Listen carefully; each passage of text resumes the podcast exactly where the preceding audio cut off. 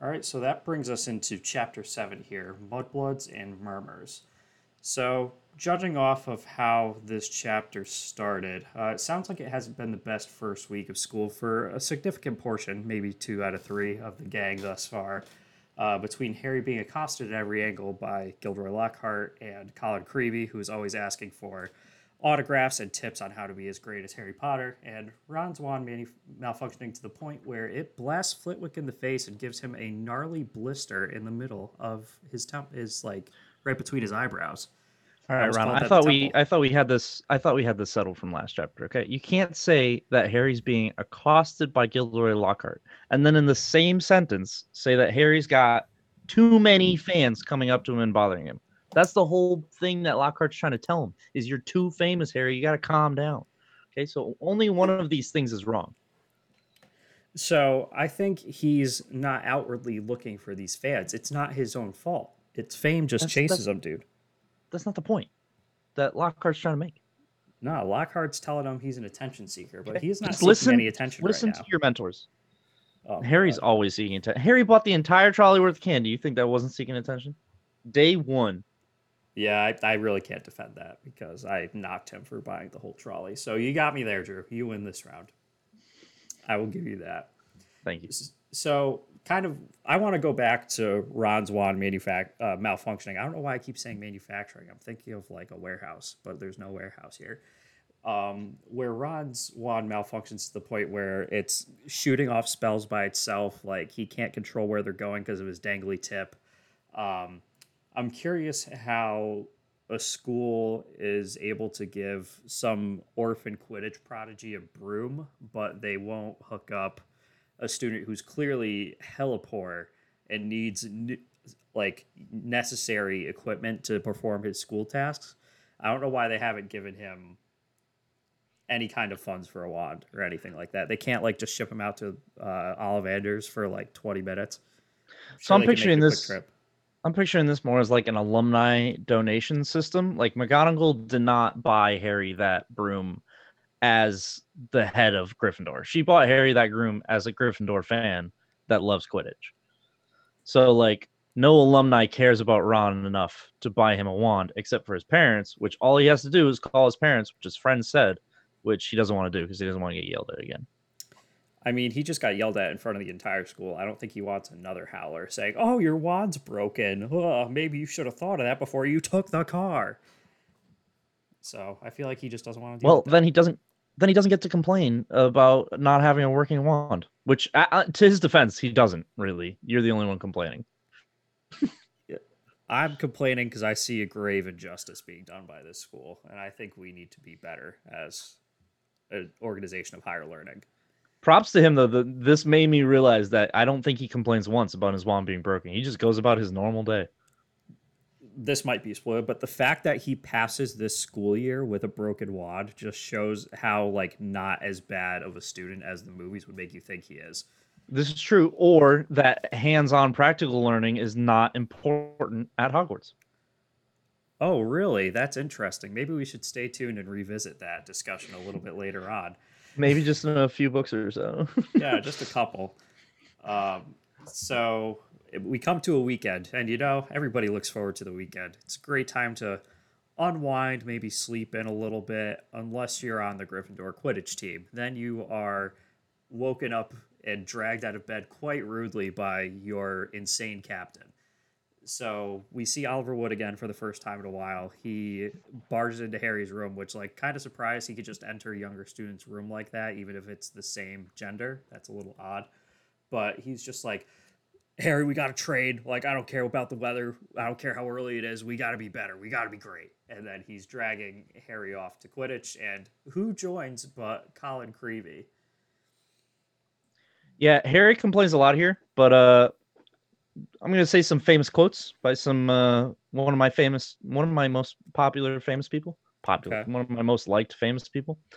Um, if you're not better getting better, I guarantee Slytherin is. Early bird gets the worm. Try hard try hard or uh die trying. Oliver Wood, probably.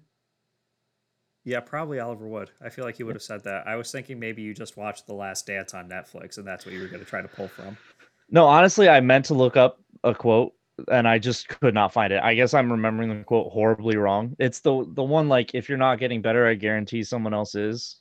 Like that was a huge motivation thing for me in high school, and I just can't find the actual quote. So that's just a failure on my memory. That's a bummer because that is actually a pretty good quote. And I feel like Oliver Wood does live this. He reminds me a lot of some of our old coaches from high school. Yeah, that's what I was picturing when he said it. Yeah, yeah. Oh, it's just cool because he's also on the team. Yeah, I mean, I don't know if I would like Oliver Wood as my captain, though, to be totally honest. Yeah, but it's not like your coaches who are telling you to do 10 wind sprints and then 50 push ups because he's right along there with you. He's not just staring at you while you do them. Which just brings up the point. So, some schools have captains' practices every so often where yeah. it's just the captains leading. I feel like every Quidditch practice is a captain's practice, and I don't think these guys are certified to do anything in terms of like administering early preventative first aid or anything of that nature. So I feel like this is not good. Yeah, no, not at all. Connecticut uh, specifically, I only know Connecticut and Idaho rules because I did coach in both sports. But Connecticut has a ton of laws on captains' practices to the point where most schools just say don't do them. Yeah, and, and I could, this school is running purely on captains' practices. Yeah, I could guarantee Oliver Wood might know like Episkey maybe. I think that might be a little later on in the magical career, learning those spells. And I think that would be the entirety of it. And that meant like very minor broken bones. So like I don't know. This this just screams lawsuits. Uh, could you imagine if Draco Malfoy got hurt during a Quidditch practice, a captain's practice? Yeah, they would not be happy. Yeah, that would not be great. Not great at all. But that just brings us back to the point that we made last book about the gym class in itself being taught by someone we never see do magic. So just all athletic activities are done poorly in the school. Oh, hang on to your butt because I'm going to complain about her by the end of this episode too. Just okay, good, good. God, I fucking can't stand Madam Hooch. But continuing on, so Harry uh, Colin Creevey is basically splitting spitting out every single fact in chronological order from the Harry Potter Wikipedia page, just like asking Harry all these questions, and like that's kind of weird. First of all, and second of all, like too early for this shit, kid. Like let's calm down a little bit. Also, Drew, question for you, without yes. giving away any spoilers, who do you hard think sta- exactly? who do you think? Who do you think stands the hardest for Harry Potter? Ginny, Colin Creevey, or Dobby? At this point or without spoilers in the end? Let's just go with in the end, but do not spoil anything. I mean, Ginny, then. I mean, okay, that's fair. How about at this point, who stands hardest for him? I, I have to go with Colin. Dobby has not shown love for Harry. He's just shown hate for what's trying to hurt Harry. And Ginny has said maybe three words to him. So Colin's got to Colin's got to take it in my book. Yeah, I think you make a solid point because like Ginny is obsessed with him to the point where she actively tries to avoid him so as to not embarrass herself. And then Dobby just like sabotages him at any point because he's like, Harry Potter, I love you. Don't get hurt. And Dobby he, legitimately tried to kill him. Yeah, stay tuned. That's coming up at the end of this episode. so we get down to the Quidditch pitch, and all the other Quidditch players are exhausted, rubbing their eyes, like nobody wants to be there. And why is Oliver getting everybody up so early? Um, he is doing his best Vince Lombardi, uh, the with the sweep play impersonation, where you go right up the alley, except it's all Quidditch tactics with his magical whiteboard. No, slight correction on wording there, Ron. That's what he's getting them up for. Why he's getting them up is because Ravenclaw just beat them for the first time in 300 years. He had to think about that all summer. This man lives and dies for Quidditch, and he was the first Gryffindor to lose to a Ravenclaw team in 300 years. Hashtag Ravenclaw Quidditch is amazing. Well, when you put uh, it that way, yeah, it's kind of I'd understandable. Be, yeah, I'd be ripping those kids out of their beds too. But at the same time, enough with the accusatory attitude where like Harry literally saved the school from Voldemort. Yeah. and like Oliver Wood was probably like spanking it in his room watching his fourth year keeper highlights on repeat from their game against Hufflepuff. He was editing together his uh his highlight tape from high school. Yeah, he was making his AND1 mixtape to send to YouTube and hope that he would go to Get viral. Yeah, exactly. He's like trying to be the Zion Williams of Quidditch right now. Yeah, it was super weird that he was trying to throw Harry under the bus. Like, just have a substitute seeker ready. I don't know. Yeah, exactly. Where again, like I they don't talk about it much here, but I feel like I think later on there's a point where it's like you can if you have a player that's suspended or can't play, you get somebody else. Like you have the opportunity to get somebody else. But then you have to train them up in anticipation of your next match. Like they're not on the reserve team practicing with you guys. Like this is literally just straight up only starters, which like again, this makes no sense in terms of sports practice. Especially in a very physical sport that part of the game is to literally chuck cannonballs at your head. Yeah, no, that this sport is so dumb. I hate this sport so much. I think the way this sport is run is so dumb. You're going to tell me the World Cup professional team didn't have players on standby? No, they definitely trained up and ready to go. They definitely did, but like Oliver Woods out here, like, ah, one seeker's enough. Harry will be fine, and then gets mad at Harry when he gets wrecked. Yeah.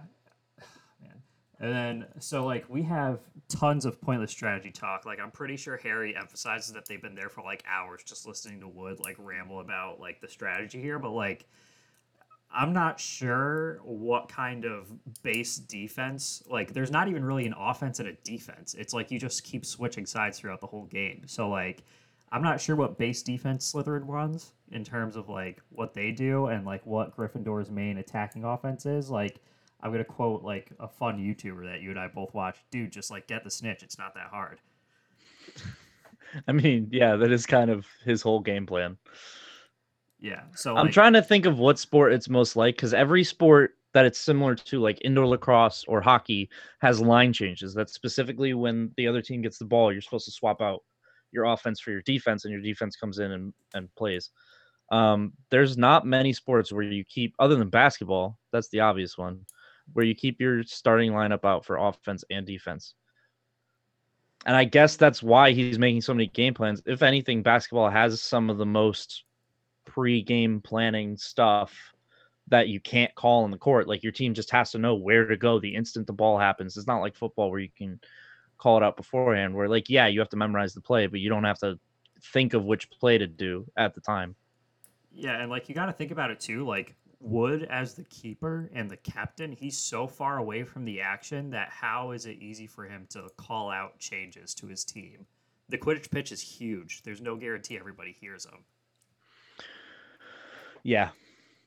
Tough tough way to run a, a, a, school team without a coach, but he's definitely not doing a great job.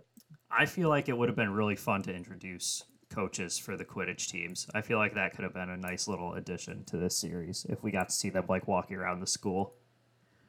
I want to say that she didn't introduce a lot to Quidditch because it wasn't supposed to be that big a point, but going back and reading the books, Quidditch is a huge part. It's it's not like it was a minor little side thing like the next chapter we read, the Death Day Party. oh God, Death Day Party. Yeah, we should totally put that in a live action Harry Potter show. Fucking not. Or never. yeah. So they're actually finally, finally using their brooms and going through practice. And Colin Creevey's in the stand, just like snapping off pictures like crazy. And Wood is getting super paranoid. He's like, "Is that a spy? Is somebody watching us? Like, what's happening?" And it's like, "Nah, he's Bill Belichick's spy. Don't worry. He's gonna deliver this information to the New England Patriots. That's all we have to worry about." But then we do actually see some Slytherin action, and we come to find out that thanks to a generous donation from a Mr. Lucius Malfoy, not only do the entire Slytherin team have Nimbus 2001's note, nice little upgrade on the model number there, but Draco Malfoy has earned himself the seeker spot on the Slytherin Quidditch team. Earned is a strong word. Yeah, he bought himself this roster spot. He's like Bodie from Blue Mountain State, where his dad is trying to buy him a roster spot off of the practice squad. If you guys haven't seen that show, I plug that so hard. They don't even hide it either. They make it very evident that this man is only here because he bought us brooms. Oh, for sure. But Drew, what kind of evidence do you see that like really points to that? Was it just like kind of how they talked? Yeah, how they were treating him almost like honorably like respectfully. Why why would they ever treat a second year with respect? They're not talking to Draco. They're talking to Lucius through Draco there. That makes sense. And now I'm just kind of imagining like the beaters are using like the their brooms, like the swipe the like sweeping end. They're just like sweeping the ground in front of him as he's walking forward just to make sure he doesn't like step in dirt or anything. They're like oh, they're like curling his way. Yeah. Ah, uh, gross. I hate this kid. So Malfoy's talking an awful lot of shit, and he's like making fun of how the Weasleys are poor and like making fun of everybody's brooms and all that. And then we get this absolute fire quote. At least no one on the Gryffindor team had to buy their way in. They got in on pure talent. Hermione Granger from the top rope bringing the smackdown on Draco Malfoy's bitch ass. I'm looking forward to the movie scene because I don't remember this at all. I'm hoping they didn't take it away from Hermione. No spoilers. I just want to hear Hermione say these words out loud. Yeah. Um, stay tuned. So stay tuned apparently this really ruffles our, our little golden boy's skin here ruffles his feathers up so draco malfoy says the big time no no word mm-hmm. in the magical world and he calls hermione a mudblood to which this sets off a whole cascade of reactions from everybody on the Gryffindor team. Notice the Slytherins don't bat an eye; they defend their little racist scumbag the okay, entire no, time they defend their Gringotts bank. They're not defending a person; they're defending a wallet. Um, but the greatest reaction to this, I have to remember on this read through that the Weasleys are a pure blood family. Just say it over and over again. The Weasleys are a pure blood family. They should be acting like the Malfoys. And yet, Fred and George, without the blink of an eye, to someone they're not related to at all, all Hermione is is their brother's friend, are about to kill Draco. Oh yeah, much deserved. So like we're gonna we're gonna get into this a little bit where we kind of talk about the actual meaning of this word. But right now, like Harry's completely out of blue, and we're like, I forget what type of narration style this is, but where it's like third person through Harry's eyes. So we're not getting any background right now what this is. He just said something that seemed derogatory, and it set everybody off. And then we get a call back. Eat slugs, Draco, from Mr. Ron Weasley uh, but unfortunately, the broken wand backfires and Ron starts throwing up slugs. Yeah, come on, Ron. So you knew your wand was broken. Like you shouldn't even be using it in class. Forget an offensive spell. Admire the heart there, though. Admire. I, I, I already said I admired the heart for him not complaining once about his broken wand. He just goes about his day and does his normal thing. Yeah, recall that. Remember that he does this for his homies. He will jump right in no questions asked like a classic gryffindor without using yeah, his was, head. That's just what i was going to say. It was pure blood gryffindor. This man's just about to bash his head into this wall and puke. Hits him with a quick you thought but it turns out he thought so a little bit of a, a little embarrassing. They have to drag this kid as he's puking up slugs down to Hagrid's house. A quick, quick, very close call with Gilderoy Lockhart, who apparently is another expert trying to talk to Hagrid about stuff now. And initially, something that we learn is that Lockhart was literally the only man for the job here because people think that the Defense Against the Dark Arts job is, in fact, jinxed stay tuned. Yeah, and this they say this jinx goes back before Harry even came to the school. This was not the first year that they've lost the defense against the dark arts teacher in a weird way. Yeah, very long-standing thing here. It sounds like I'm very curious of what happened in that initial space of time to all of these former teachers. I would like to. That could be a fun side episode where we once we get to around like we have to wait until Half Blood Prince to learn a little bit more about the actual time frame. But once we get around there, maybe we could kind of dive into how the other Defense Against the Dark Arts teachers might have lost their position. If I remember I looked it up and it went back like I want to say 30 to 50 years. This has been years since I looked it up. It was very interesting how detailed they were. yeah, I'm curious. I would love to look into that. Would be fun to do a side episode on that. If you guys would like that, definitely let us know in the either the comment section or in your rate and reviews. Um, so we also get a little bit of background on truly what a mudblood is, and it turns out that it means kind of, as you could kind of assume from the title, it means dirty blood.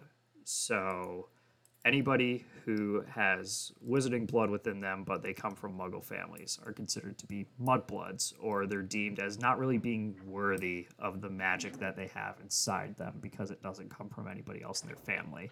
Uh, popular thing here is they think they maybe somehow stole it from another wizard or wizarding family. Which, through a completely ignorant lens, it is really strange that someone with no wizarding family in their history, uh, because as much as I've seen from studying Harry Potter, it's not like they try to say that Muggleborns get powers because their great great great grandfather was a wizard. It's just suddenly one of the descendants has magic.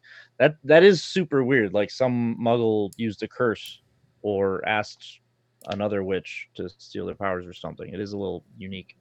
But it happens a lot. It's not like Hermione's the only one. Yeah, because like even Colin Creevey is a mudblood technically because he comes from a non-magical family, or at least as far as we know, his dad was like a milkman or something like that. It was like a really weird background, but it's just it's weird how this kind of belief perpetuated because if you think about it quit in a uh, not quidditch we were ta- we were just talking about quidditch and like even in potions which is something that doesn't really involve true magic casting apparently if you gave a muggle all the ingredients for a potion and the instructions when they make it it won't work Right. so i'm curious how they have this thought in their head where knowing that about how like even a really truly non-magical thing works how they came into a scenario where they truly believe that these people could be stealing magic from anybody like is it like in Fairly Odd Parents where you could use a butterfly net to catch a fairy and like you have them captured. I don't understand. Well, that's the genius about ignorance and racism, Ron, is that you can be the dumbest person on earth and still be blatantly racist. It's a club that invites all people. It's a stupid club. But anyway, Great commentary. yeah. Also, something that I want to point out here for when we get to the movie pod. Notice that Hermione has no clue what this word means, and it has to be explained to her. In the in the book, right? You're saying because just now you had said that Harry had no idea, but I almost stepped in. I was like, wait, Hermione didn't know either, right? Yep, neither of them knew. So, So in all of Hermione's research, because she did research in actual like intelligent literature throughout the summer, she read a ton of books, and this is her second year, so I'm sure she read a ton more books. That term never came up in any of her intelligent academia books that she was reading. which is also weird because you think in a lot of these history books, unless like Hogwarts is having kids read really whitewashed history books, you would probably imagine that they would come up with something like this in any kind of history where like mudbloods were first identified as part of the wizarding populace in like X year XYZ or like they probably wouldn't use that word. They'd say that that's what they were called by people like how it is in like any of our history books where it's like they called like Native Americans, they would call them like savages or something like that. They would probably they probably would have brought something like that up, unless these are very edited like PC or like making wizarding look better books. That's interesting because I was thinking the other way, where I don't remember any of our history books using the N word, which is what I generally Yeah. compare Mudblood to. So if I was to not ever talk to anyone, if I'm just learning everything about African American history from history books, I don't think I would ever see that word. You know what's interesting too is I think our actual exposure to that word eh, when we were learning was in English classes, and it was in like To Kill a Mockingbird and like Yes. Tom Sawyer and Huckleberry Finn. Right. It wasn't in the actual history book. It didn't explain what it was. which is weird. Right. Now, and think- Hermione's not reading those fictional books. She's reading straight dictionaries on wizarding. So she it makes sense that she would have no interaction with that with Mudblood. Yeah, exactly. So, okay, that makes sense now. But I do, I do still think it's kind of weird that they wouldn't Oh, have brought up that in any kind of book that she would have read, just because she reads so much. Right. It is she has gone through a ton of books. It's Exactly. interesting. But either way, stay tuned to the movie pod for this scene. Okay. Um, so like something else I want to know, like they can't can't they tell an actual teacher that like Malfoy is saying slurs to Muggleborn people? Like I feel like that would be a pretty big point of contention and would get these kids in trouble. Yeah, that's a good point. This would be a good way to squash some of that behavior. Yeah, at least you can get a couple points taken away from Slytherin. But then I guess you're just a tattletale because they're still 12 year olds. So then you're just a snitch.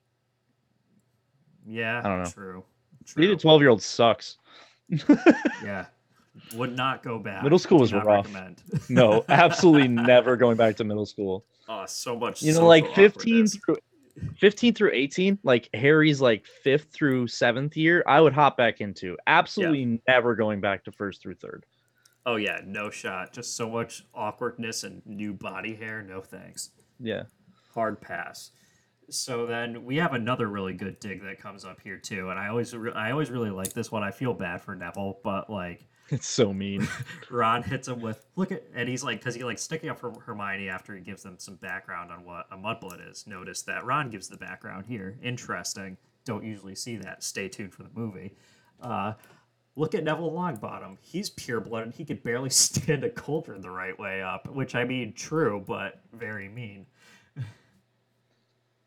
Yeah, I'm starting to pick up what you're putting down about the movie. And again, it makes sense that Ron would be the one to know the knowledge because he's learned everything from I don't want to say street knowledge, like obviously he was raised well and taught well, but it is more like on the street learning. That's why Fred and George are such unique geniuses, is because none of their smarts came from books. So I think that also just shows the differences in parenting styles between the Malfoys and the Weasleys. Because I Oh, feel like absolutely. in the Weasley family, somebody might have said that word not knowing what it means, and like Molly and Arthur instantly correct it and say, "No, that's not okay. Don't say that. That's derogatory to people." Whereas like Lucius and Narcissa are just spouting it off left and right, and Malfoy's like, "That's a cool word. I'm gonna use that word." I like that word. But yeah, again, going back to Fred and George's reaction, like I can't get over enough how different the Weasleys are from the Malfoys. When they both hold positions at the Ministry, they're both purebloods. They both have kids. Uh, It's it's disturbing the differences, and it just shows you how amazing the Weasleys are as as parents and humans. Just another callback to where Arthur told Lucius, "What disgraces the name of wizard is very different in both of our perspectives." I butchered the quote, but that's essentially what he said. It's okay. We're just gonna title this episode "Butchering Quotes." I kind of like that. Let's keep that in mind. so, you know, we dumped on Hagrid a lot last book, but he definitely earned some points back for me in this little exchange where, like, he's like, Harry, so I heard you're giving out signed pictures. Where can I get one of those? and he just starts ragging on Harry, and then he's like, Hagrid's like telling him he's just kidding. Like, he knows he's not like that big headed. He's like, I knew you hadn't really. I told Lockhart you didn't need to. You're more famous than him without trying. And they're like, How did he react to that? He's like, You know, I don't think he liked it that much. Yeah, Hagrid out here dropping dropping uh, massive balls on Lockhart. yeah. And I mean, probably not good. He's definitely using illegal magic to artificially grow his pumpkins, which not great. But then uh, this whole next little piece where he like tells he tells Harry that like Ginny's been scoping around lately for like looking for Harry around like Hagrid's hut supposedly. And he's like, I'm sure she wouldn't mind one of them signed pictures. Hagrid Hagrid is pretty clutch in this chapter. Oh my god! And then freaking Ron snorted with laughter, and the ground was sprayed with slugs. So I'm just imagining he's just like, like just spouting slugs everywhere. Oh my god! Interesting question for you on Hagrid growing those pumpkins. So, yeah, uh, he's he can't use magic; it's illegal. Um, what if he was to make a potion? Like we were talking about, muggles can't make potions and have them come out magical, even if they use the same ingredients. So, like, would Hagrid get in trouble if he just mixed some stuff into a jar? You know, I don't think he really would, to be honest. I think they just prevented him from using an actual wand to do anything. So, like, going into the example where if he's like using his wand to stir the potion instead of physically stirring it, I feel like that would probably get him in trouble. Right. So he's almost been put down to like house elf status versus muggle status. Yeah, like I just can't picture Hagrid mixing a potion by himself though. I feel like he wouldn't be good No. at following the directions. No, but that's what I was hoping. Like, hey Hagrid, if you had gotten smart in herbology, you could have been the herbology teacher. But no, No, that unfortunately no. poor guy. Yep. So to kind of close out this section, um, we knew that Ron and Harry didn't get off fully scot free here, and they are now set to serve their detentions. So Ron has to go to the trophy hall, and he has to physically polish every trophy in that room. No magic, just his hands. Which, like, honestly, if he tried to use magic to do it, he'd probably destroy most of the trophies in there. So, yeah, makes sense and Harry's punishment is helping Lockhart sign and address his fan mail. The two clearly argue over who has it worse, and I definitely think Harry has it worse. I would still rather be with Lockhart than Filch. Yeah, fair. Filch definitely sucks. Filch is terrible. Yeah. So the chapter ends in its entirety with a mysterious voice washing over Harry as he's dozily writing out those last couple addresses on those envelopes. Mentions some pretty sadistic stuff, including ripping, tearing, and killing. This doesn't sound like one of Filch's uh, records being left playing at this point. So we definitely think that something is up to no good here. Yep, just um, add it to the long list of voices that Harry hears that no one else can. Yeah, so he's hearing things and he's just not sure what's going down here. So I'll be honest. Before we end the chapter, I'm gonna hop back. I was laughing too hard at all of Hagrid, Hagrid's jokes. Uh, Yeah. I'm so glad that he got fun. You saying the comment about uh, Neville being pure-blooded. yep, I am still going back and figuring out who's Sacred 28 and who's not. Mhm.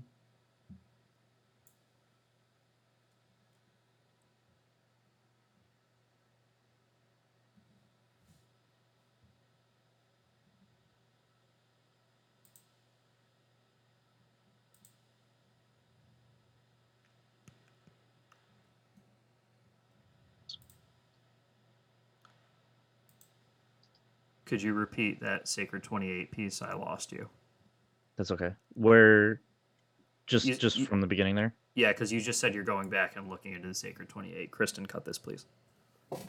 Oh, okay, okay. Um.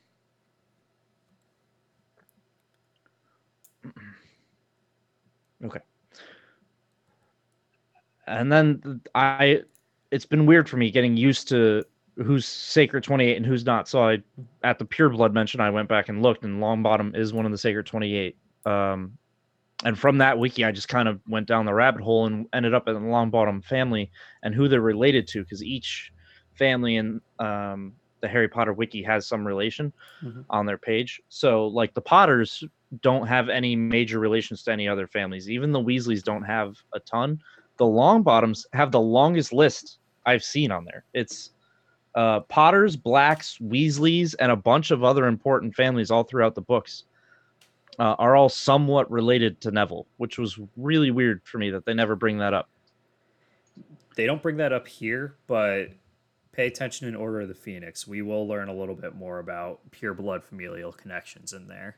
Okay, Which is I know everything from Order of the Phoenix that I remember is all the not not blood bonds, but actual like brotherhood bonds. Mhm. Um, so yeah, I just completely skipped over the actual blood bond part. Yeah, we do in the books. We actually do get a little aside that talks about like relations to certain characters at that Yeah. point. So it is interesting to see it, and it's kind of eye opening. So definitely stay tuned for that. I think you'll be intrigued once you get to read it again. Especially because the Potters are not one of the Sacred Twenty Eight, but the Longbottoms are still related to them. There's probably some wizarding background there, just because like the Potters probably like at James especially, he married Lily and she was Muggle born, so that kind of Right. di- diluted in air quotes the bloodline a little bit. So that kind of pulls them out of the Sacred Twenty Eight. But I do always mean to go and look if James was Sacred 28 before he married Lily, but I always forget. And I That'll don't be in- think he was. yeah, that'll be interesting to see. I think we should also do a Sacred Twenty Eight episode because we're spouting off Sacred Twenty Eight a lot, and I think that, That would be true. some good background for people. It would be fun to research too. So Yeah, I'm only saying it because I it's the first read through that I have all that background knowledge for, and I'm picking up on all of that kind of stuff. I never remembered that Neville was brought up during this scene in the book. It's loving the little stuff that I'm grabbing. Yeah, for sure. It's always it's always good on the rereads, man. I'm glad you're having a good time. So now that brings us to I'm gonna be controversial after I say the name of the chapter. Chapter eight, the Death Day Party. Completely honest, this chapter sucks. I hate this chapter. Yeah, I did not know that you thought this chapter sucked going in, and in my notes, I literally said, "I see why they cut this out of the movie." Yeah, and it seems like one of the m- most common scenes that comes up when any like you go on any like Harry Potter like fandom page or wiki or Reddit whatever and they talk about if you could have one scene that was in the books but didn't make it to the movies for like a Harry Potter TV series, which scene would you want to see? And consistently one of the top answers is this party and I don't know why people think that. because it's an entire chapter and the chapter's titled after it so i can see why like a lot of fans are going to think that this is this massive gap that we need to fill in i strongly disagree this is a super weird chapter it does not fit the flow of what harry potter has come to be known even by book two it just didn't make sense Yeah, I'm yeah, I was never a fan, but we'll we'll just get into it here. So, as we move into the fall, we talk about how there's sickness plaguing the school and everybody's taking pepper up potions, which makes smoke come out of their ears, which is a nice little fun image there. I kind of wish we got to see that in the movies. That would have been fun to actually see that occur. And however, the sickness that is plaguing the student body does not match the absolute sickness of the new Slytherin Quidditch team's brooms, which, based on scouting reports, are apparently stupid fast. From like all the players look like a blur, and according to I think it was Fred and George that were doing the scouting, this is definitely cause for worry for the Gryffindor Quidditch team. it's a little annoying that they sent fred and george to the scouting when harry's entire job is to follow blurs and catch them. So i feel like if you were worried that they were going too fast you should sent harry for scouting but whatever. Uh, only interesting part for me about this chapter is that uh, ginny is supposedly one of the sick people that are catching this flu and her brother has to bully her into taking the potion to get unsick to get cured why did i say unsick well, I mean, you're not wrong when she's I'm getting not unsick, wrong. Yeah. yeah when wizards get unsick they don't get cured they get unsick Yeah. But I mean, like, you kind of got to relate that to any time you had to take liquid medicine as a kid. Because, like, personally, I hated liquid medicine and I'd always have to, like, chase it with root beer a little bit or something like that whenever I'd take, like, liquid cough syrup.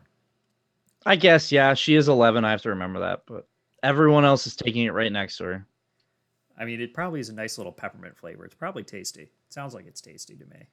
i would hope wizards would have the ability to make better tasting medicine than muggles do God, I like to think so.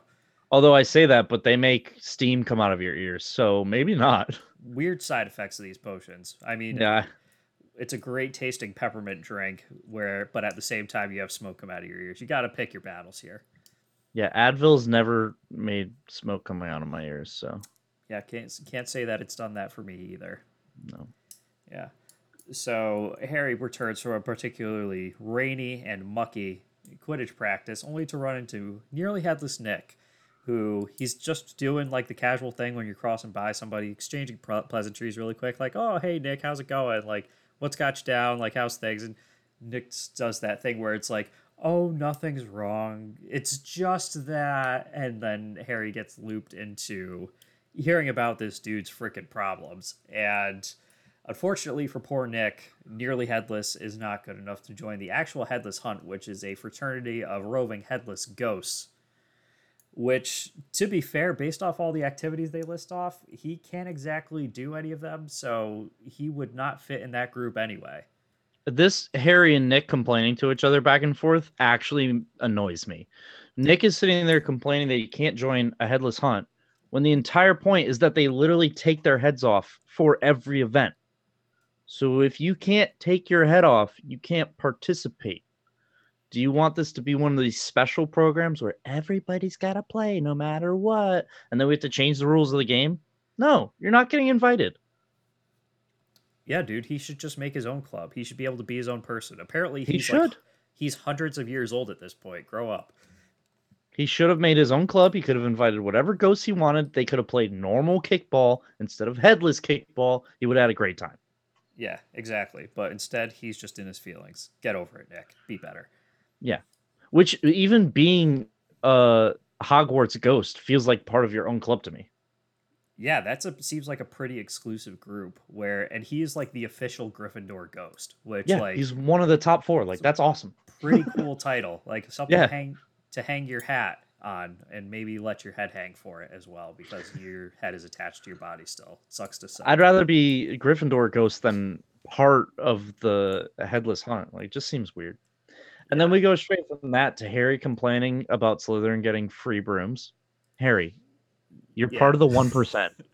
You can buy whoever you want, whatever you want. I don't want you to hear. Com- I, if I ever hear you complaining about monetary things again, I will stop reading this series because I'm pretty sure that he doesn't ever complain about them again. I'm hoping. I don't want to stop reading. Yeah, like literally, Harry, you have an entire vault full of cash. Like you could you could do the same exact thing for your team. Um, right. If if you really think it's that unjust, then just go buy yourself brooms. Yeah. You didn't even buy your own broom last year, so you saved money there. Yeah, I completely don't understand. So, based on this, I just did a quick Google search on Quora was the first place it came up, where it's how Okay. much does a Nimbus 2001 cost in dollars? So, apparently based on like a guessed exchange rate on this answer, which like I don't know how credible it is, but it's the first answer I got, so I'm cool with it. Um, Which we will figure out how credible it is when we do our video on uh, wizard money to muggle purchases. Exactly. So this this answer projects a Nimbus 2001, a single broom to cost about a thousand bucks. Okay, Which- that's actually. I mean, it's not bad, but it's for Harry. It's not bad for Harry. I'm not going out and oh, buying def- seven thousand worth of brooms. But uh, I think in a past video we did figure out that he has about 1.2 million in his vault. So I guess if that's supposed to be your entire life savings fund, which is not, you can go get a job after Hogwarts. yeah. But like, yeah, seven thousand is a big chunk. But this is also your favorite thing to do at Hogwarts, so just buy the brooms. It is a big chunk, but like to Harry and especially to the Malfoys, it's a drop in the bucket. So I think Oh, he, for the Malfoys, it's nothing. Yeah. If he really wanted to do this, he totally could have bought the entire team Nimbus 2001s if Harry wanted to. And he was just like, fine, we're going to be on the same level. Suck that, Slytherins. He totally could have done it. If he bought something for Fred and George before he bought something for Ron, I would have I would have never stopped laughing. Stay tuned. Fred George, here's your brand new broom. And then Ron's just standing, staring there, like couldn't couldn't grab me a wand while you're down there getting those brooms. I'm just picturing that Mike Wazowski meme where they swap Sully's face onto Mike Wazowski's body, and he's just like dead staring straight ahead. yeah. Oh man! But again, Holding his broken wand, puking slugs. but I say again, Harry buying the twins something before Ron. Stay tuned. oh, all right. Staying tuned. Actually, Yeah, I'm Yeah, sure stay tuned either way. Stay tuned. if it's way. what if it's what you're thinking, that doesn't happen till way later. I'm sure he buys something for Ron. there is, stay tuned. Yeah, we'll Okay. talk about this more at length a little bit later. Because I only know one purchase that Harry makes for the twins. Yeah, and it's pretty substantial. It's a it's a big chunk. Yeah, that uh that could have gone elsewhere. You know, could have Could could have gone to one tenth of that could have gone to brooms. uh, but I digress. Either way, so Harry picked the wrong castle to drag his muddy footprints in because Filch is on an absolute rampage against dirt and anything unclean right now.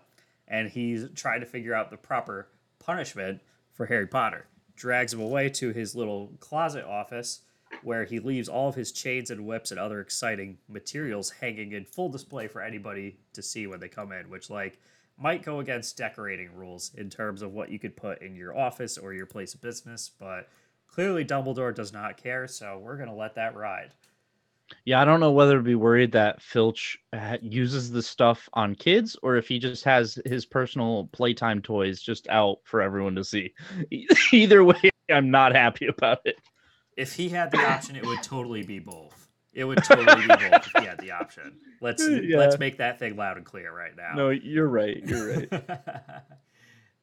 but of course, we have a Deuce X Peeves situation where you hear him from far away. He lures Filch away by dropping what is described as a very expensive vanishing cabinet in the hallway in order to lure him away and let Harry escape.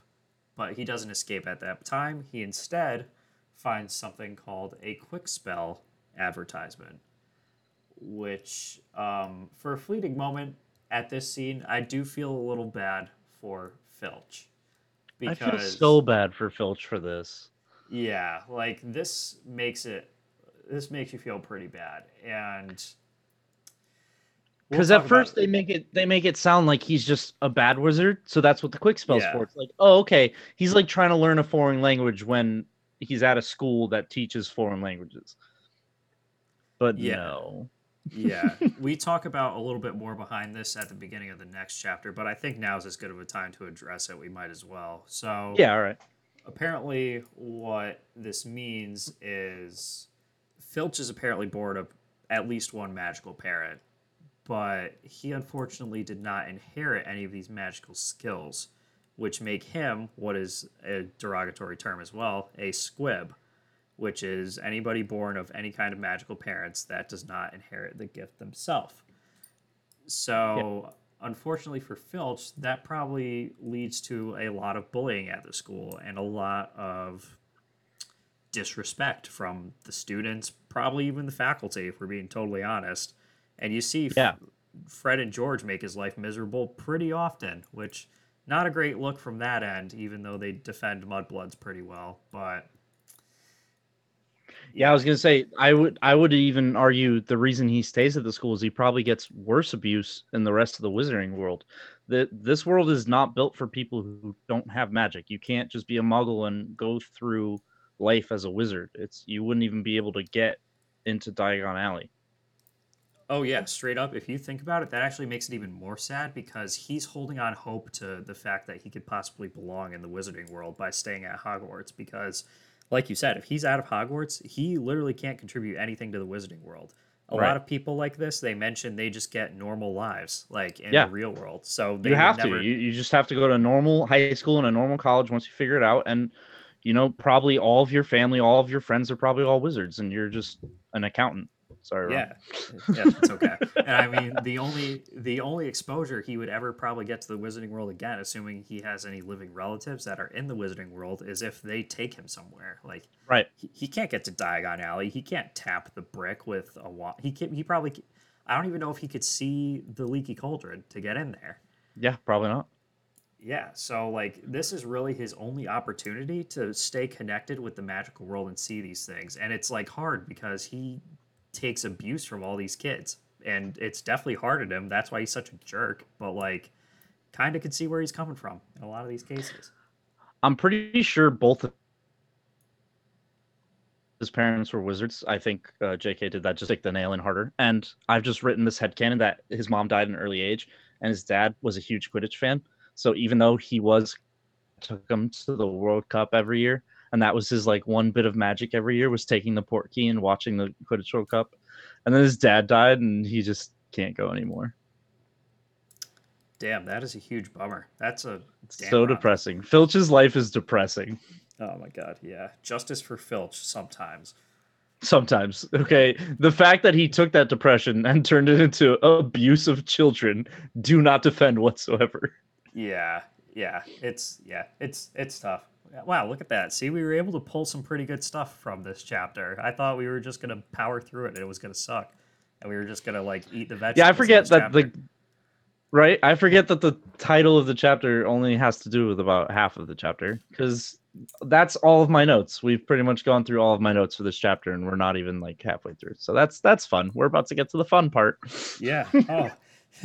so apparently Nick ordered Peeves to break that vanishing cabinet. Oh, and to kind of like backtrack a little bit. Sorry, I kind of skipped over this. Uh, Filch kind of recognizes that Harry was reading that Kwikspell ad that he got, and out of embarrassment, he just tells Harry he could go. So Harry's Harry's real bad at hiding stuff. He put the pamphlet down two feet away from where he picked it up.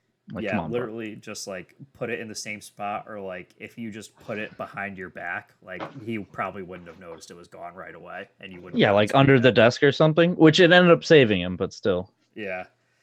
Uh, gotta be gotta be more stealthy, Harry. You need some work. Yep.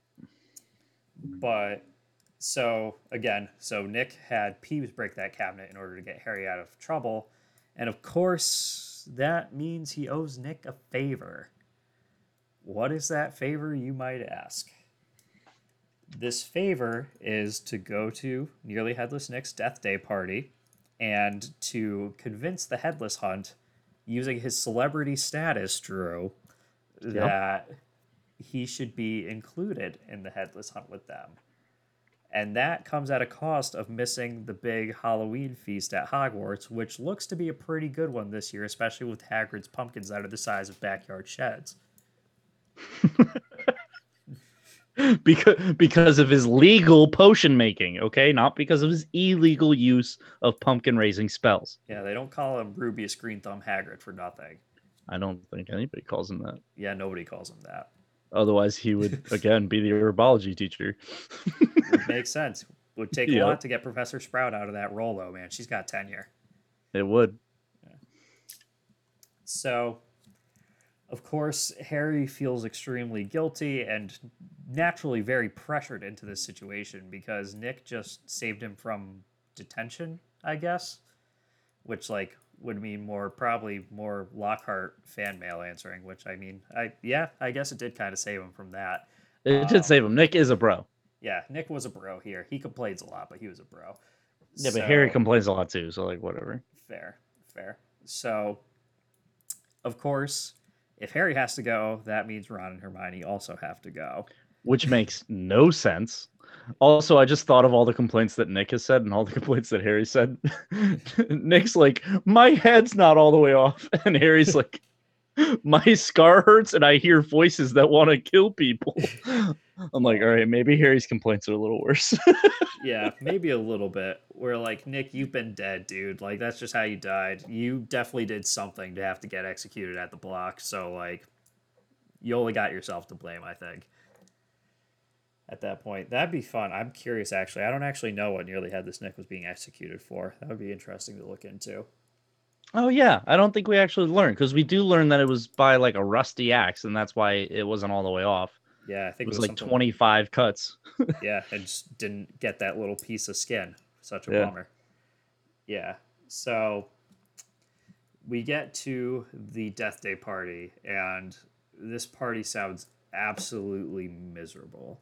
Like Uh, if you're uh, human, if you're not dead. honestly, even if you're a ghost, this sounds like a shitty party. And like I'd be like, why did Nick invite me to this? This is garbage.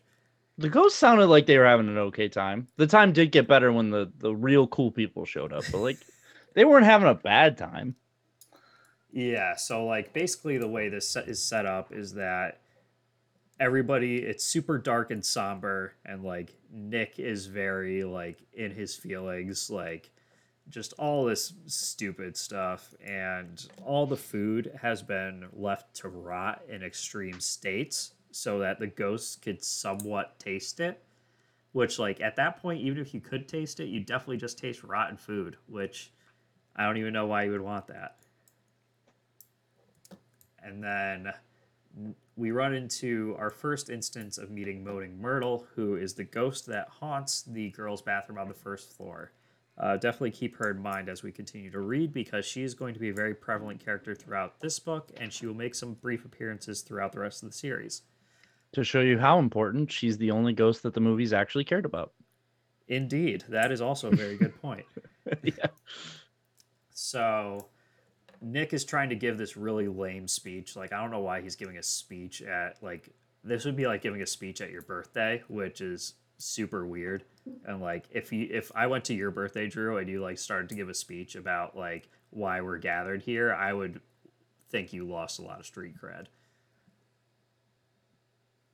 I uh, I may have done that. Is that a, is that a bad thing? Is it I- bad to give speeches at your birthday party?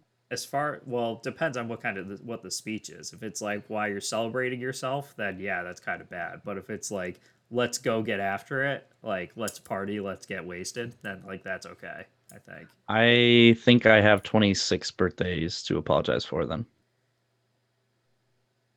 Interesting. I don't recall you ever giving a speech at your birthday, but let's we'll gloss over it. We'll we'll discuss this offline. so like this whole scenario is just so awkward because then the headless hunt comes in and they're all like super cool and everybody's like, "Oh, these guys are awesome," and like everybody's Yeah. ignoring Nick, which like definitely felt bad for Nick a little bit there, but he's being super pompous about this. So like at the same time, kind of brought it on himself. Right. You invited the people that you know don't really like you because you've pestered them for years and they came and you should be happy they even came, not that they're stealing the limelight. On the good side, though, this is a very convenient out for the gang, so they just slip out and escape. they absolutely book it. yeah. Also, we'll also note that Harry does an absolute terrible job of hyping Nick up to this headless hunt. Where It's awful. I mean, it was never going to work anyway. You're like, why is this living person talking Yeah. to me? But eh, he did a horrible job. he's just like, I think Nick is scary, and the leader of the headless hunt is just like, Yeah, he told you to say that, didn't he? Instantly catches on. He's like, yeah, yeah, I don't care. so as the gang is heading up from the dungeon which like apparently it's super cold down there too so like good thing they got out of there um, harry starts hearing the murder voice again which is not great and he also finds out that literally only he could hear these voices so ron and hermione are like dude what are you talking about what's going on and then he's like it's gonna it's gonna kill somebody and he's running up the stairs they're like what is this guy doing Yep. yeah This is when we realize that Harry's yet again going into Hogwarts territory that he should not be, where no one else is. Like Harry, just go to the dining hall and let the adults figure it out. Please stop. Voldemort Yeah. got taken care of. Just, just relax. But no, he's gonna run alone down a dark corridor towards death. harry potter and yet another year i should have minded my own fucking business Just put this on the list of reasons that in a few books he gets played so hard. Oh my god, yeah, stay freaking tuned for that too. Oh my god, Uh, that's always a rough part for me. I I hate that part so much. Like in terms of like how it like stings pretty good, Yeah. but the gang comes across a corridor covered in water. There's some words painted on the wall here. hmm The Chamber of Secrets. Oh, there it is. They Roll credits. has been opened. And And- uh, what's the what are the words written in, Ron? they're written in what seems to be r- blood or red paint. Oh, okay. So it's paint. I'm thinking Because it's there's paint. because there's nothing dead nearby that it would be blood, right? Uh, I don't think so. Uh, they're just reading the rest of the, what's on the wall. It says "Enemies of the heir beware." So like, oh, that's weird. Somebody's putting some weird graffiti on this wall. Like, I was gonna say this sounds like a creative writing class just went a little too crazy during the feast. Yeah, Yeah, I don't the- see this as a problem. one of the like emo kids at Hogwarts like is doing a interesting art project for wizard art class. Like, it's no big deal. But then they keep looking, and lo and behold, Mrs. Norris is. is. hanging by her. Oh, am I still here? Yep. Okay. Did I did I lose anything there? On my side, you lost a ton, but I probably just cut you off on your side. No, it's okay. We could just edit this part out. Okay. So It looked like it hard dropped, and I wasn't sure if you were waiting for me to talk or not. Got it. No, we're all good. So, I mean, right now this just kind of seems like uh, we'll just say, hold on. So Kristen cut like a little bit before there because I don't know if it came through on my side or not. I'm sure it did. It's fine. Just right, yeah, re- we'll re-say through it. We'll work through it. Yeah, Just So, pick up like, wherever. So She'll this it out. seems like a thing where it's like either, like you said, Drew, it's like a wizard creative writing class project, or like one of the emo kids is doing some weird piece for his Hogwarts wizard art class. Yeah, nothing too crazy until they see Mrs. Norris hanging by her tail from one of the torches. Stiff as a board. Oh yeah, that uh that puts different stakes on this. Yeah, uh, stiff as a board, not moving, and Ronnie Dubs has the right idea. He's like, guys, let's get the fuck out of here. This is not a good place to be. hmm And Ron doesn't even know that Harry was the last one that Filch was probably mad at. So, yeah. Yeah, so they don't get out of the way quick enough because literally the entire school student body rolls up and sees what went down. Of course. And of course, out of the back, you hear, huh, enemies of the heir beware, you're next, mudbloods, from Draco Malfoy, which, like, can some, like, we're not going to say anything to this kid right now. Like, I get like he said it in front of the entire school. Like, I get we're all probably in shock from seeing, like, a bunch of water and, like, possibly dead cat hanging from a torch, but, like, this dude, like, just said something pretty messed up. Maybe we should, somebody should be like, Malfoy, shut up, or something like that. Like I guess maybe most people don't know who said it because he's still a second year, so like a lot of the kids don't know who it is, but it's pretty obvious. It was one of the Slytherins. It's probably the rich one that's racist. Come on. Yeah. But I digress. Also, kind of note that I mentioned before the water. There's kind of a lot of water there for this being a random corridor, which seems a little out of place. Yeah, we both seem to be uh, hammering stuff in this chapter. That's uh, some some really really small foreshadowing for some later stuff here, Ron. Indeed. Indeed.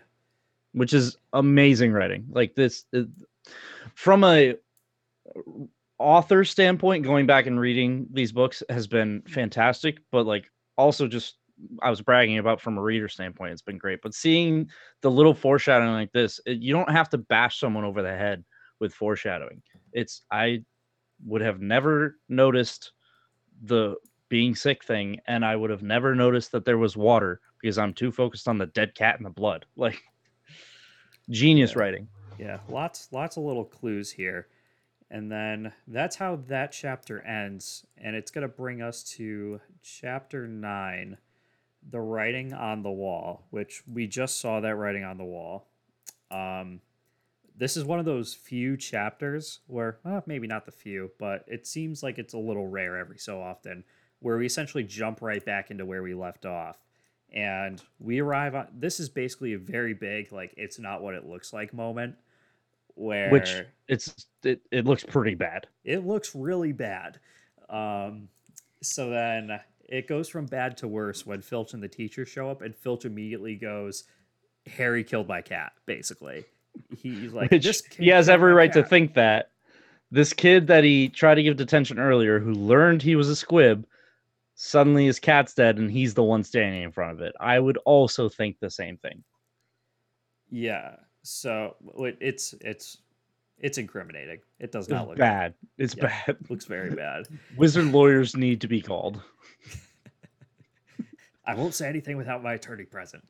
You know uh, that that's a good point. Actually, we'll we'll have to do a video on wizarding lawyers too, because we see legitimate court cases in the ministry later, and there are no lawyers to be found. Yeah, we do. Every court proceeding is an absolute sham in the. It's bad. so, moving ahead, uh, they decide to use Gilderoy Lockhart's office because it's close by as the place where they're going to investigate the cat. And Lockhart's trying to list off all the people that he saved from curses like this and like the supposed curse that killed the cat because he's sure this cat is dead, which like it looks like it's dead. It fair. looks real dead. And I just want to point out who did Dumbledore call specifically for to go into Lockhart's office? That's a really good question. I think he called for like the trio, Filch. Probably, I think he might have called for Snape. Yep. And one more. No. McGonagall. Yes. Yes. I feel so bad for the other head of Ravenclaw and Hufflepuff because Dumbledore clearly has favorites and doesn't like them. no matter what goes wrong, because there's no Slytherin involved in this. So I understand you could have said, "Oh, I called McGonagall because her kids were there." Why did you call Snape then? You you called your two favorite people and then just ignored the Ravenclaw and Hufflepuff head of houses. No I love, feel terrible. no love for Sprout or Flitwick. Maybe they were, Absolutely none. or like even the non-heads of house, like Professor Vector. That's like the wizard math teacher. Like, no love for no love for her.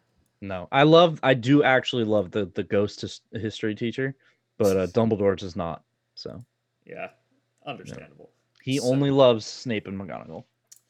Truth. So Which honestly, I really t- keep going on tangents. I'm so it's sorry, okay. but no, we got we do tangents. later learn why he has this thing with Snape. But in this main series, we don't learn why he has this thing with McGonagall. So it would be super cool if um, the quote unquote plot hole from Crimes of Grindelwald actually did end up being some weird McGonagall time travel thing, and that's why she's so close with him. That would be super cool. I do hope they address that piece because fans were not happy about I'm that. still not happy, and I don't like any of the fan theories that are trying to fix it. None of them are good. Yes, exactly. None of them. Which usually fan theories are amazing at fixing plot holes, but this one's just too big. also without spoilers, the crimes of Grindelwald. The end of that made me really mad. Also, The end. Oh, why? What? Okay, that's separate that spit on separate video too. on that, I Yeah, guess. Because I love the Crimes of Grindelwald. So far, I've enjoyed Fantastic Beasts more than I've enjoyed the actual Harry Potter series. in terms of movies, Uh, you well, yeah. There's no book. fair, very fair. Yeah, but we could talk about that later. But I absolutely hated the ending to Crimes of Grindelwald, like the big. I can't wait to debate you, but I will let you get back on track. Exactly. So, anyway, Lockhart is very sure of what happened, and Dumbledore's like, "Shut your hoe ass up. This cat is just petrified. Don't worry, we'll fix it." Um, Filch also refuses to believe. Am I still there?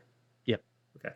Filch also refuses to believe that Harry didn't do this, and he thinks it was because, again, this is kind of what we touched on before. He know Harry knows apparently that Filch is a squib, and uh, Harry never heard this word in his life, so he didn't know what that was talking about now. But we already covered what a squib is, so I don't want to like beat that up anymore. Yeah, it's Um, fine. So Snape is like, "Please give me my ladle and let me stir this pot." And he like talks about how they could be innocent, but then he goes into all the reasons why they're definitely not innocent. Which, like, dude, shut up. And he's like, "Then why weren't you guys at the feast?" And then Ron's like, "Oh, we weren't that hungry." And then his stomach growls really loudly and just completely gives him away. and then, like, Um, yeah, go ahead. just a random side note i was told by our editor the other day that she likes to edit out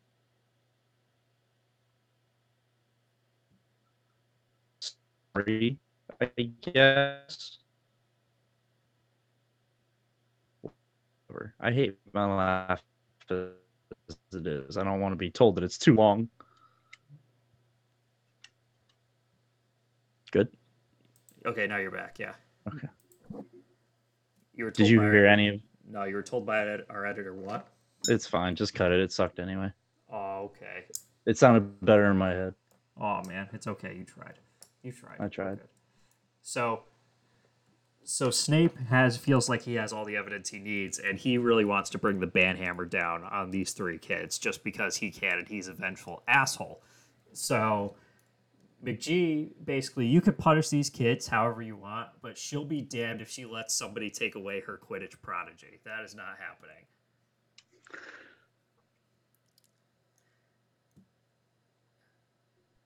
Okay, okay, okay. I thought you were saying something like that. Nope. So Dumbledore mentions, I'm pretty sure it's Dumbledore that mentions that a cure can be made from the mandrakes that Professor Sprout is currently cultivating and using as the second year's class project, for lack of a better term. And then Gilderoy Lockhart's like, "Oh, very simple potion. I could definitely make it." And then Snape is like, "The fuck you are! I am the potions master at this school. know your role. Get out of my way." Like Lockhart, you just spent the last ten minutes saying how dead this cat was, and now you're the expert on making it alive again. Calm down. Oh my god. Yeah, so like afterwards when the kids are essentially free to go, they talk about what a squib is and like Ron's like normally it's not cool, which like I'm glad that he said that, but because it's Filch, it's kind of funny and essentially gives a background of what the squibs are and the kids are wondering like what's going on with this chamber of secrets here? Like what could this possibly be? Um I also wanted to make an aside that Hermione, for one of her essays, supposedly wrote over four and a half feet of parchment paper, which, like, I was thinking about it. Like, if we look at a standard piece of computer paper, that's about 11, 11 and a half inches long. Mhm. So then she essentially wrote about five full ones of these pieces of paper, probably around there, a little more than four. Yeah, but I would assume parchment is wider than eight and a half. That was my thought too. So I was thinking like, oh, psh, like four pages, whatever. Like that's not that crazy. But Right. then apparently she also has tiny handwriting, and she definitely single spaced this. So this is probably sure. a massive essay for a child. So Right. touche, Hermione Granger, you genius. An essay for something that probably could have been a paragraph. Yeah, probably. She probably knew a whole lot of that stuff. Yeah. Gave a lot of good background. Oh, so true. you mentioned our ghost professor before. You're we're about to get some of the only real interactions that we ever have with him in the entire series. Are you ready for this? We had a little interaction in the first book. We get next to no interaction with this guy. Yeah, it's sad, but this conversation could spark an entire prequel TV series that I am dying for. I would rather a prequel TV series than an actual, hey, we're going to fix the movie series because I think the movies are done just fine. You don't need to fix it. But a prequel series that talks about the founders because of this ghost, I would love that. I want both of them. Well, we're not getting both, Ron. Let me dream about what I want. So, anyway, get ready. We go to history, the history of magic, and we get a new book title here. It is called Hermione Granger and the audacity of this bitch to raise her hand and interrupt Professor Binns and ask what the Chamber of Secrets is. so, I love that she just raises her hand too. It's not like Ron, where Ron would just speak out and be like, "Hey, what's the chamber, dude?" She sits there and just keeps her hand raised until he calls on her. Yeah, yeah. Yo, Benny. Yo, Benny, what's the chamber? but we end up uh, finding out what exactly the Chamber of Secrets is after a lot of back and forth where Binns is essentially refusing to give background because, in his perspective, this is all a myth and doesn't actually exist. Which, like, I'll I'll hammer on this more a little bit later. We'll we'll get. There's a Yeah. big chunk of this that we could attack later. Yeah. Yeah. So he describes, based on the myth, what the Chamber of Secrets is. So Salazar Slytherin apparently had a big disagreement with the rest of the Hogwarts founders about muggle born students and letting them in to practice magic. He apparently was very against it. Godric Gryffindor, the founder of the Gryffindor House, was very much for it. And it seems that I think Helga Hufflepuff and Rowena Ravenclaw, they were largely in favor too, but I think that's a little glossed over. So either way, Salazar was outvoted three to one. He had a large disagreement with Godric Gryffindor because naturally Gryffindors are hard headed, and they essentially duked it out, and Godric Gryffindor bested Salazar Slytherin. But Salazar Slytherin was not going quietly. He decided because he was uh, had the ability to control monsters, he planted a monster in the basement of Hogwarts in this place called the Chamber of Secrets, supposedly, that only his true heir would be able to bring out and control. And then they would use it to wreak havoc on the Muggleborns that go to the school. So we a lot is glossed over there, which we will discuss a little bit later as we start to learn more and more about the chamber. But that is the essential story. And I also and he just finishes talking about it and he's not having any more questions or anything about this lesson. I also thought it was really funny how he never gets any of the students' names right.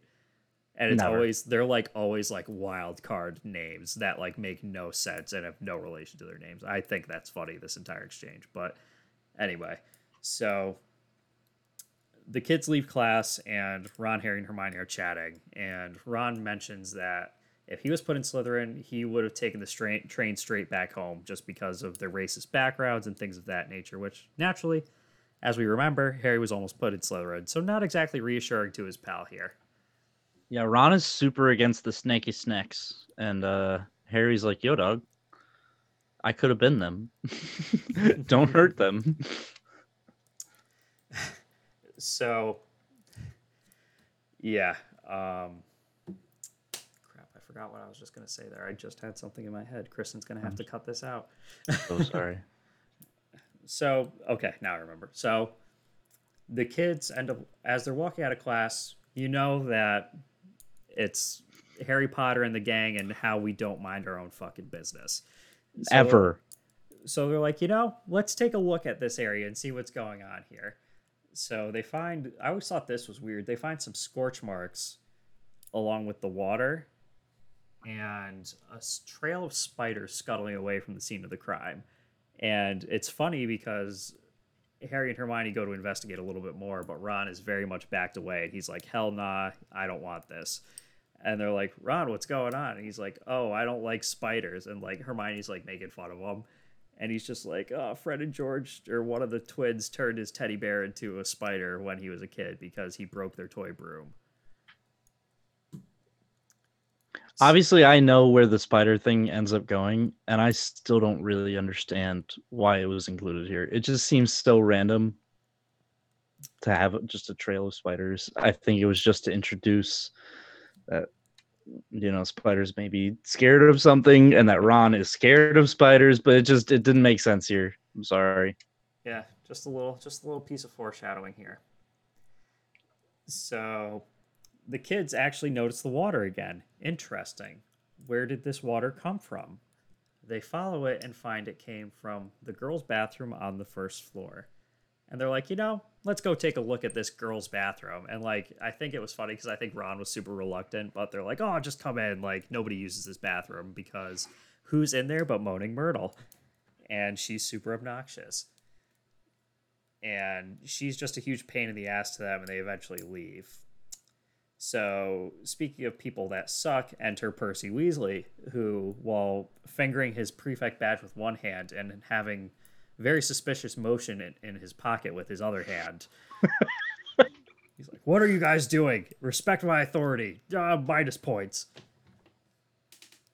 Yeah, uh, this is yet again we're seeing a prefect take away points when Hagrid still does not have that authority. This is absolute blasphemy and just stupid, stupid authority rules. yes literal children have more power than hagrid let that soak in Yeah. Oh my god. So at this point, now that we've seen some clues, we're like, all right, who's up to this? And naturally, Ron's first guess, Draco Malfoy. If you're if you're a Weasley family member, you hate the Malfoys. It's just what you do. The- And so far, Harry has jumped on that train. If something's wrong, it's Malfoy. Yeah, what a bandwagoner. Yeah. The only other times this does begin the long list, Harry does usually think it's Snape first. Hmm. So if Snape has an alibi, then it's Draco. Yep. Yeah. Function if Snape equals yes, then. yeah, exactly. so they're like, there's no way that we could ask this kid about this stuff straight on. How are we gonna get the juice from him? And the answer lies in the polyjuice potion, which we will learn about shortly in the next chapter. And they And- say they only know about the Polyjuice potion because Snape was talking about it. And then they make it very clear that he's not supposed to be teaching it to second years. So why is he even bringing up a potion that he's not supposed to teach until I think it's the sixth or seventh year to these second years? That is a very good question why he brought that up. I think it might have been a passing thing about like maybe forbidden potions or something because he definitely doesn't teach them how to make it. Right. No. So yeah, maybe uh, that's the only thing I could think of. Is he was went on a tangent and he's like, "Oh yeah, this is kind of hard to make, just like Polyjuice potion, but you won't make that for years." Yeah, that's the only thing that makes sense to me. I think that's what he might have done. But he seemed like he explained what it did, which is why they know. Yeah, that's interesting. It was weird for me. Yeah. I don't know, dude. I don't know. How you holding up? Do you want to do the last chapter next time, or do you want to? I was gonna say, were you were you gonna ask if we could stop? I wouldn't mind doing one more chapter, but then we still have the awards left It's too. a and lot, those yeah. take us a while. Yeah. So let's Yeah. just stop. Let's stop right here. I'm going to press the stop button on OBS and